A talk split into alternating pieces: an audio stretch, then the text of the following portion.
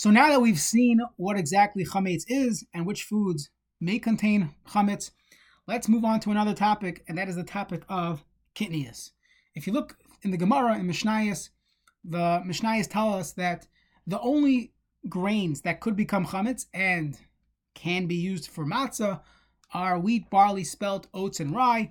However, other grains, this is how we paskin, rice or corn, doesn't talk about corn, but rice or any other grain would not qualify, you know, for matzah. And on the other hand, would not be a problem regarding chametz. So the truth is, once you've verified that there's no chametz in, in an ingredient and in food, then from a biblical standpoint and from the Gemara standpoint, there will be no issue of eating this on Pesach. However, the Beis Yosef quotes a ancient minhag not to eat kitnius on Pesach.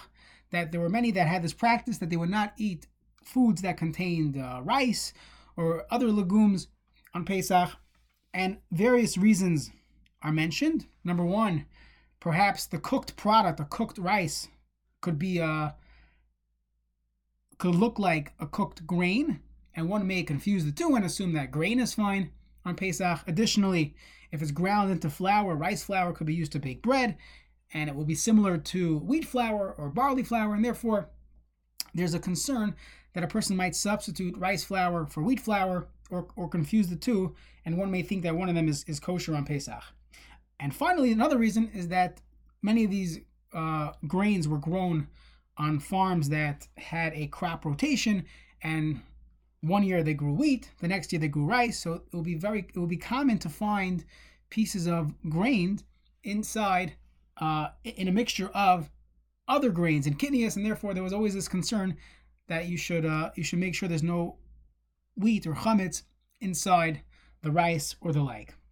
Now the Beis Yosef writes that of course there's a minog. However, this is called a minog shtos. It's a minog that has no reality to it, and therefore most Sephardim will not concern themselves for kitnius. Now, of course, when they when they're purchasing rice, they have to make sure that there is no chametz in the rice, even though rice intrinsically is only kitnius. There would be a concern of chametz. Perhaps there's oat flour in the rice or some other uh, additive preservative. So a person should make sure that if they're a Sephardi and they're eating kitnius, make sure that there's no chametz in, in that rice. So Lamaisa, most Sephardim have, have the practice where they do eat kitnius, although over the years, many Moroccans and other uh, other Sephardim adopted this practice of the Ashkenazim, as the Rama says, we do not eat kitnius. Ve'in l'shalis, a person should not change that. That's the minhag for Ashkenazim. We do not eat kitnius. So for Ashkenazim and some Sephardim, they have to look at ingredients and make sure that there is no kitnius in their in their product. So when we go back to that first shiur regarding giving hashgacha for Pesach, so not only do we have to be concerned for chametz, and that was the previous uh, two shiurim figuring out where chametz could come into uh, a food, not only that, we have to also be concerned for kitnius. And the truth is, many there are many more products that are kitnius than they are chametz, as we'll explain in the next year. That there are many foods that we assume are kitnius. However, that being said, that we have this minog that we do not eat kitnius on Pesach, there are three very important uh, leniencies, three important kulos that Rabbanim should keep in mind, that consumers should keep in mind when dealing with kitnius. Number one, that although when it comes to chametz, chametz is not batel on Pesach. Let's say a drop of flour fell into a food on Pesach, it's not batel. And before Pesach, you need shishim, you need 60 times uh, kosher against the one part chametz. When it comes to kitnius, when it comes to rice or uh, corn syrup or the like, as long as you have raiv, this is the accepted psak of the achronim, as long as you have raiv, as long as you have the majority kosher Pesach against the minority, a less than 50% kitnius, and it's not seen, it's not visible, halach is it will be batel. So, for example, let's say a person used canola oil by mistake. They made kugel for the entire Pesach, and they by mistake used canola oil instead of uh, their uh, cottonseed oil or whatever other oil they use for Pesach. So, if a rav uh, is, is, is called, he will probably tell you that since the oil is batel b'raiv, there's more potatoes and onions, hopefully, against the oil, and therefore, and you don't see the oil, so a person would be able to eat that kugel on Pesach because kitnius is batal baroiv. That is heter number one. Heter number two, or leniency number two, is that although there's a minog not to eat when it comes to people that are ill, a chayla, someone who's who's not feeling well, they are able to eat kitnius, and this has ramifications for the most obvious heter would be someone who has, who needs to take medicine. Let's assume the medicine is edible, but that medicine contains uh, sorbitol or flavor that might be kitnius. Halacha is that a chayla is allowed to consume kitnius. Or let's say there's a someone who's dehydrated and they want to consume a sports drink. Let's assume the sports drink, for example, Powerade or uh, a different type of sports drink only contains kitnius. There's no chametz involved. So as long as now, first of all, it might be batal b'raiv, but even if it wouldn't be batal b'raiv, if that person is on the level of a chayla, someone who is ill, someone who is in pain, they would be allowed to to uh, consume that that kitnius. And the third important leniency is that there is no isser of Balira or bal There's no issue of owning kitnius on Pesach. So let's say you have a deodorant that might be kitnius or pet food that would be kitnius. So even if it's not 100% kosher Pesach, as long as you can confirm that it's chametz free, there's only a kitnius issue. You have ethyl alcohol that came from corn, and that's being used for your, uh, your deodorant, your American deodorant. So then there will be no concern of owning these items on Pesach. Now, once we mention these three basic uh, leniencies, which have broad ramifications, one should keep in mind that there are many uh, questions regarding kitnius, and it will be wise to address these questions to a Rav. For example, someone who's on a gluten free diet all year round, and they're, they are very limited in what they eat and their intake. And when it comes to Pesach, they look at the menu, they can't eat matzah, they can't eat uh, chametz, and there's very, you know, they're limited in what they can eat.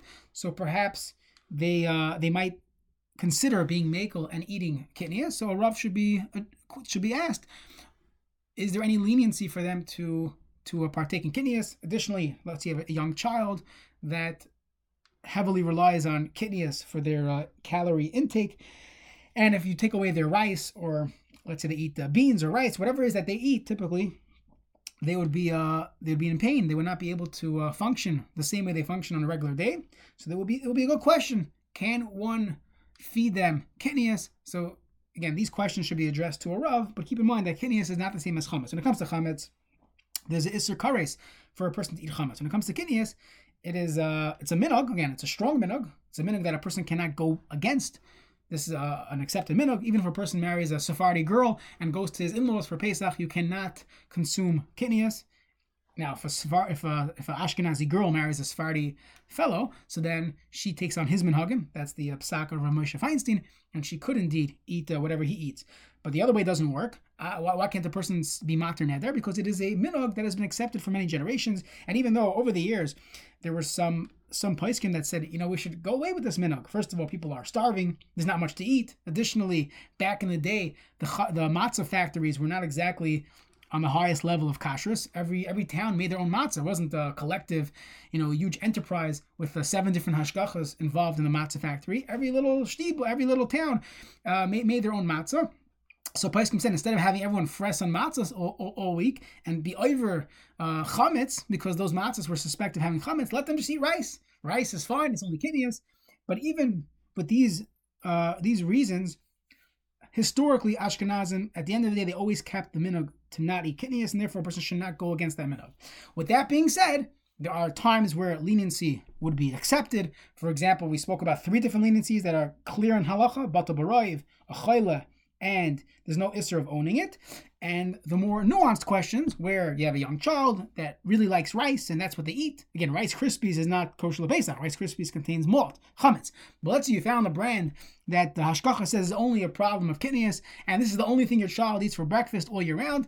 Your five-year-old would be a good question to ask your Rav, can we be makel? Or someone who has who's on a gluten-free diet, or someone who suffers from dehydration, can they consume products that only contain kitnius? Relying on the fact that it's only a minog, um, and perhaps there's room for leniency, so those questions should be addressed to a Rav.